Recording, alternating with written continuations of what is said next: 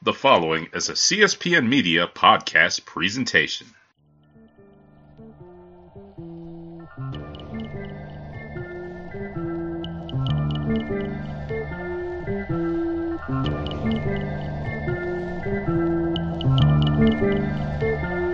All right, boys and girls, my name is Tobias Wilborn. The name of the marquee is Beer It Is. Find us each and every week on the CSPN network. And it's been a long time. I should not have left you for so long. I've missed you guys so much. Getting back acclimated to my new schedule of coming to Braves for the Marietta Daily Journal. Also adding MLB to my sporting news stuff. And still doing that and adding some TV. So yeah, it's been, it's been a busy time. But back, we're in the saddle, and I am with a very special guest, Andrew Maxson from Brooklyn Brewery. And he's got an interesting story. We're going to get into it. Andrew, how are you? I'm doing great today. I'm uh, a very special person. I'm flattered. I'm humbled. Hey, man. Well, that's what you should be. And let's get right into the beer, man. Sure. Well, first of all, actually, before we get into the beer, tell me how you ended up with Brooklyn. Tell me your background. Oh wow. Okay. Uh, I'll try to make make it a short story. Um, I started out uh, working in distribution in my hometown of Kokomo, Indiana. Uh, middle- Kokomo? middle of nowhere, Indiana. Working at a Budweiser distributorship, uh, cleaning out urinals, washing beer trucks, uh, merchandising, doing all the dirty work that nobody else wanted to do. Nice. and uh, uh, turned that into another distributor job, into another distributor job over the course of like 11 years. Um, Grinding. grinding, yes, that's right. I like it, man. I- I- That's, that's how this goes, man. I mean, I think a lot of people see like the Sam Calagiones of the world and look at you know what these guys are doing, or mm-hmm. Spike up at Terrapin. We were talking about him off the show, or look at mm-hmm. Nick Knock. If you look at these people, like, oh man, they're really doing it. But it's literally started from the bottom.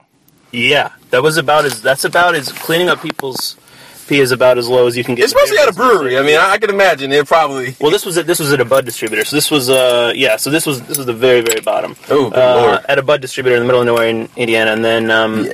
basically just worked my way up. Um, made friends in on the supplier side of things, and uh, asked my friends at Brooklyn should anything open up ever in the Midwest that they let me know. And a week later, I was basically working for Brooklyn. So. Wow, that's pretty awesome, man. So I mean, it goes from, like I said, cleaning the urinals of, of Budweiser pee, which some would say the beer is pee, but you know, we're not going to say that here, but some would say that. So, nonetheless, it's one of those. You started from there, working your way up to now. You are in the Georgia Tennessee territory, basically preaching the brand of Brooklyn. Explain how that kind of works and what your daily responsibilities are. Uh, so the, the, the name of the game for me is uh, to well responsibly enhance demand for our product in the states of Georgia and Tennessee, but to work alongside uh, our distributor partners in both Georgia and Tennessee, basically to uh, enhance sales, uh, to sell beer, but to um, work with them as far as distribution, selling smart, finding the right accounts, out there building relationships with our wholesaler partners and with our, our, our accounts in the trade, uh, and growing the business. All right, and then when I came, when I ran into you, it was at a beer dinner at the Taco Mac chapter room. Excuse me, the Georgia chapter room. It's kind of separate from Taco Mac. They got to be careful with that. I don't need any of those guys there. Emily and the crew coming after me for you know mis misrepresenting. Of course. but you guys were there with Anchor, which is very interesting. East Coast, West Coast. Tell me about that dinner, man. How'd it come about?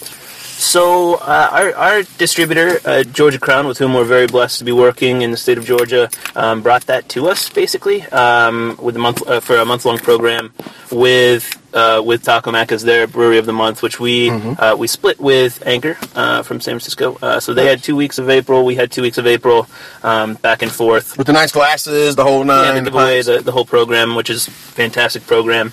And with that now comes, I, I believe this is every other month, I want to say. Might be every month. Might have to fact check this. But um, Taco Mac will be doing beer dinners, six a year, maybe 12 a year. Um, but I think this was the first of them. Wow. Uh, and so, so Brandon came down from Virginia for the dinner. I drove up from Decatur, and uh, Nice. that, that's that's that's about it. We brought in a couple of uh, really special one-off beers for the event um, that otherwise you would never really see in the state of Georgia, and uh, I believe he did the same. Yeah, he brought some pretty cool stuff, man. Oh yeah, he said they had to they had to FedEx it overnight Yes. from San Francisco. That's right. Um, Yeah, they're, they're, that's how you know you're doing it big, man. You're getting it straight from San Fran, Yeah. Mm-hmm. coming off the FedEx, man. That, that is really cool. I tell you another place where they do it really big. Each and every week, here on Beer It Is, my name is Tobias Wilborn. Today I'm with my man Andrew Maxson, as we're maxing and relaxing, talking Brooklyn Brewing. this wonderful brewery, man. Um, give me some background on Brooklyn Brewing. When did it start? When did it kind of come about? And Sure. has it been rolling ever since? Uh, so Brooklyn Brewery was founded in 1988 in New York uh, by a couple guys named Tom Potter and Steve Hindy. Um, uh, Tom, I believe, was an investment banker. Steve, uh, the visionary, uh, was uh, he was actually a foreign war correspondent for Associated Press. Uh, so we came from a long history of journalism. Uh, he was he was working in the Middle East, uh, and he he was living there with his wife and his two kids, and um, he uh, his wife eventually just they were living in Lebanon, I believe, at the time, and uh, a car bomb went off outside of outside of their hotel. Gotta do where it. They were staying, yeah, and his wife was essentially like, "I'm moving back to New York. You can come with me if you want to."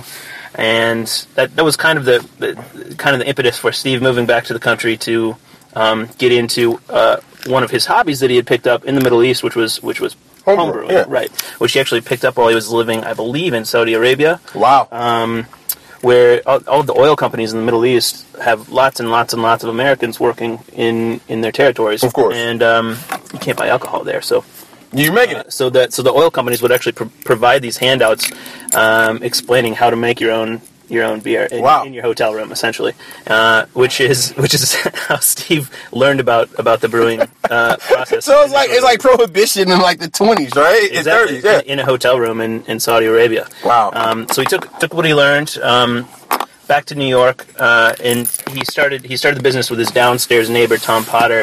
Uh, late 1987, I believe, but for all intents and purposes, it was 1988. So we're about to have our 30th anniversary.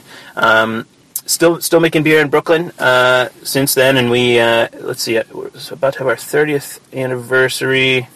Um, our oh, we should talk about Garrett also probably another Alright. another huge part of our identity is um, our brewmaster Garrett Oliver, who's been with us since 1994. Legend, legend in the game, Garrett Oliver. Legendary, Yeah. right? He Mhm. literally wrote the book on on Literally. on beer, Right. the Oxford Companion.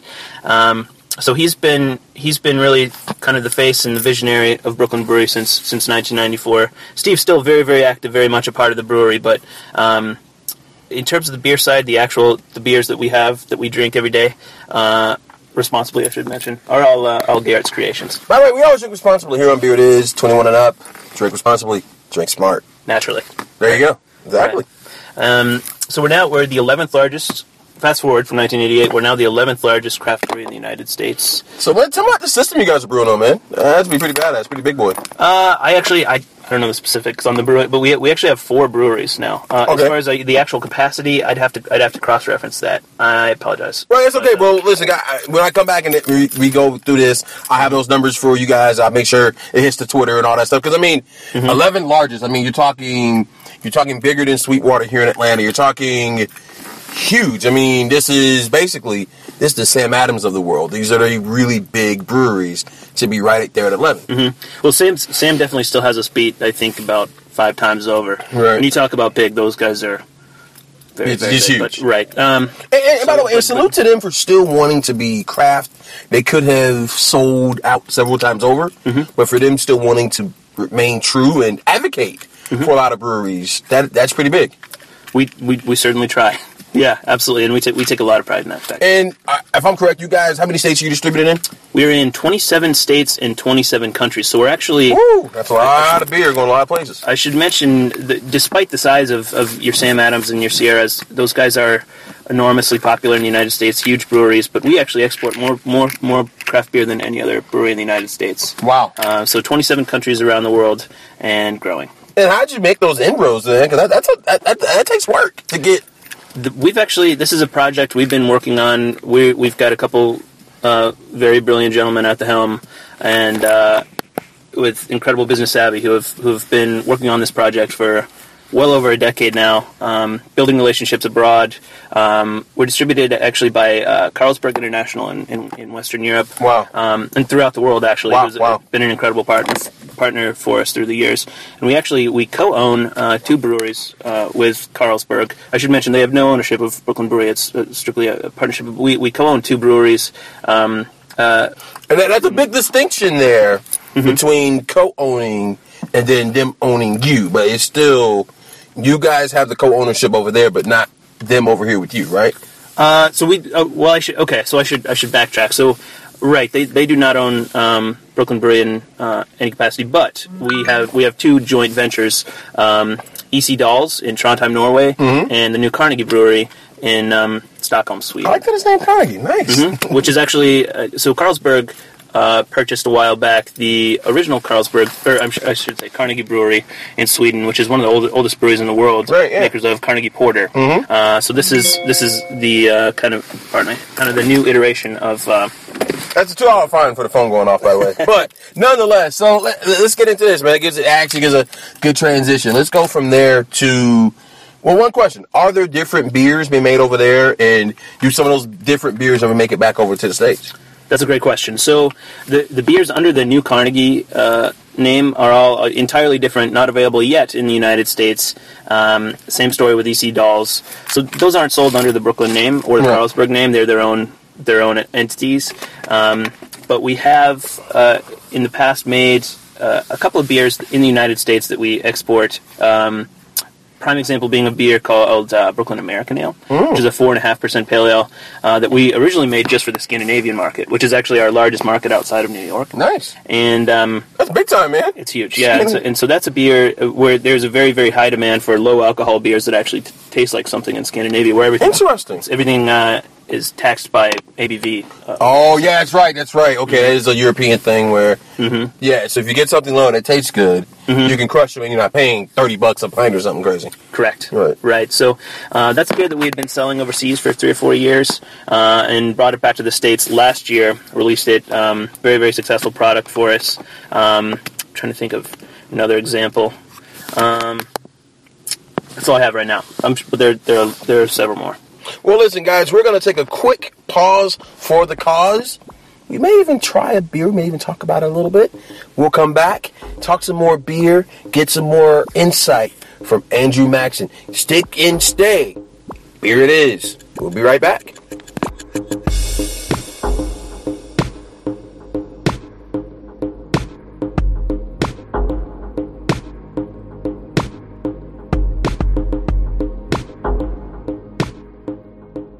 Hey everyone, this is your man Jeremy from the Crown and Collars podcast. Just reminding you that you are listening to a CSPN media presentation and to check out Crown and Collars every Wednesday so we can tell you what your aunt does when you're not around. This episode of the Beer It Is podcast is sponsored by Busted Tees, your home for funny, awesome, cool t-shirts that are sure to get your friends' attention. Busted Tees puts many of their popular shirt designs on sale each week. Choose from several eye-catching t-shirts inspired by pop culture. Cleverly themed t-shirts inspired by movies, video games, TV shows, comic books, geek culture, and much more are on sale right now. To help keep our podcast free, you can order from Busted Tees by going to our official website, cspn.us. That's cspn.us. Then clicking on the Keep Our Podcast free link at the top of the page. From there, scroll down to the Busted Tees banner, and then you can shop for awesome t shirts. Busted Tees through cspn.us. Do it today.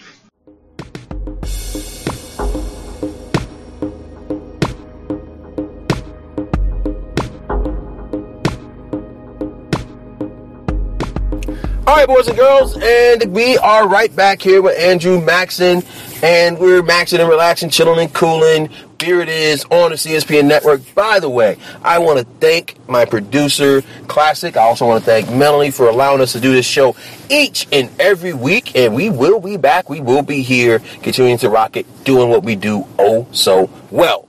That being said, we just poured up a couple samples. I, I wish you could have heard, hear the pouring of these beautiful liquids going into these glasses. And we're doing one classic, well, two classics, but we'll say a more readily available classic and a harder to find classic. So we're going to start with the Brooklyn Lager. From what I understand, that is the number one seller that you guys have. I call it. I always refer to beers either like a Sweetwater 420 or the Sam Adams Boston Lager. This is your keep the lights on beer, correct? That is correct. That's right. Yeah. Right. So Brooklyn Lager is, uh, as you say, our, our flagship, if you will. This is. Um, uh, and always has been our flagship as a brewery. This is the first brew, uh, first beer that we ever brewed in 1988. Um, still majority of production for us. Um, but uh, this is uh, this is a nod to the style of beer that was actually being brewed in New York prior to Prohibition, uh, when when lager meant something slightly different. Right, right, right. Because everybody craps on lager now, but I, I, Right, it's my favorite style. I like a lager, especially like look down here in the south. It gets hot, man. Exactly. And a good lager. So tell me about the ABV on this beer. Tell me about the color. Let's let's walk through it, man. Let's talk. So it's this gorgeous amber color. If you hold it up to the light, absolutely beautiful, radiant, um, perfectly effervescent, dry hopped as well. I should mention, so it has a really nice, beautiful nose on it. But 5.2 percent alcohol, so it's. uh, it- We call that sessionable. uh, yeah, you could say sessionable, what- what we call the rule of threes or the rule of fours, whereas we try to make beers that are just honest, true to style, balanced, really drinkable. Um, beers that if, if you can't drink three of, or you don't want to drink three of, then we're doing something wrong. Oh, interesting. I like that. Mm-hmm. So rule of three. That's for three. Is for me. Yeah. I like it. All right, cool. So Not necessarily that you have to drink three beers all the time, but that if that you, know- want to and you could. Right. So we aren't we aren't trying to make uh, beers that are going to melt your face off or you know wreck your wreck your palate. We really just want to make beers that are again true to style, honest, balanced above all else, and approachable. Right. So I mean, and this may not be a beer for the nerds, and that's okay. I mean, I, I think you guys are missing out because again, you gotta have a go-to, right? I hope that I hope that what, what we strive for with Brooklyn Lager is a beer uh, that not only can is is it is a, a beer that, that could be used as an entry point into the craft segment, but also still uh, still uh, interesting enough for what is this guy doing? Um, sorry, uh, is about to crash into me uh, or Nissan. Um, but a, a beer that uh, is still interesting enough for the nerds that uh, it can still be you know an entry beer for uh, you know your your normal should say American adjunct lager drinker could Sure. very easily step into the craft. Right. You can come off a Corona or a Heineken or whatever have you that's made like with the rices or whatever, Mm-hmm. and you could go into a Brooklyn Lager. And you'd be like, oh well, this actually tastes like Mm-hmm. something, and it's good and malted barley, hops, water, and yeast. No adjuncts whatsoever. Just a very very clean, Plain and simple. clean, consistent, honest beer. Right. I, I think that's important. I think it's important for beer to be, like you said, honest and consistent. And I'll tell you another place you can look for honesty and consistency each and every week here on Beer It Is. My name is Tobias Wilborn.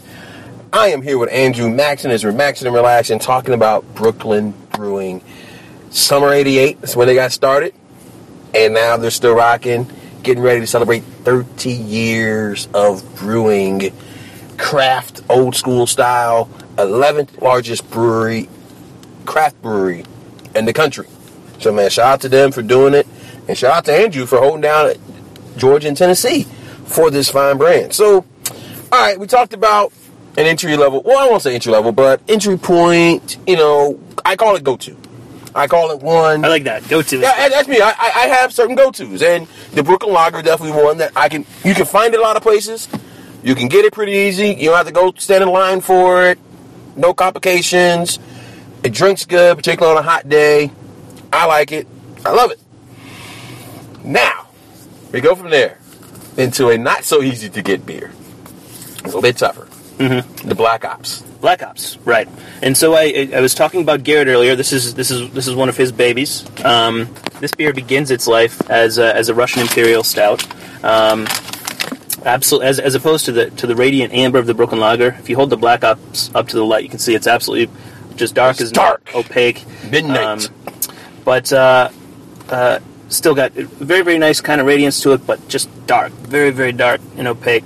Um, hold it up to your nose, and you get a nice bourbon nose on it. It's um, uh, aged in aged in bourbon barrels. I won't say what brand necessarily on the air, but it You is- can't say. I can. I, sh- I, sh- well, I probably. I don't know. I don't know if I can, but I'm not. I'm not going to. Okay, fair enough. Um, but let's but- just say it's good bourbon. It is good bourbon. Yes, it is absolutely. Um, so aged aged for months in um, bourbon barrels and then finished in the bottle method champenois with champagne yeast. So it has a nice kind of effervescence going on. The champagne yeast sets it off, man. Mm-hmm. Beautiful, absolutely beautiful. And then if you take a sip, you'll realize this is this is an eleven and a half percent beer, um, but it still has a very very drinkable body. It's it drinks to me more like a six, maybe seven percent beer, Um, which I think is one of one of Garrett's greatest talents. Uh, is is being able to I don't want to say bury, but like, it, you know, turn down the heat on a beer that Right, would because otherwise sometimes be- it, gets really hot and it's boozy, and sometimes that's a little too much, at least for me. Right, and so what, what we have here again is a very, very balanced, um, just even keel 11.5 percent Russian Imperial Stout, aged in bourbon barrels. Nice. Mm-hmm. And how much of this beer gets made a year? Can you tell me that? Uh, I'm actually uncertain as far as as far as how many barrels of this beer, but I will say that it is more scarce than anything else that we produce. So find this one doesn't make basis store shelves, right? For the most part. It does. It does. A little bit? We, uh, Okay. yeah, we get a we get a taste of it in Georgia and in and in Tennessee.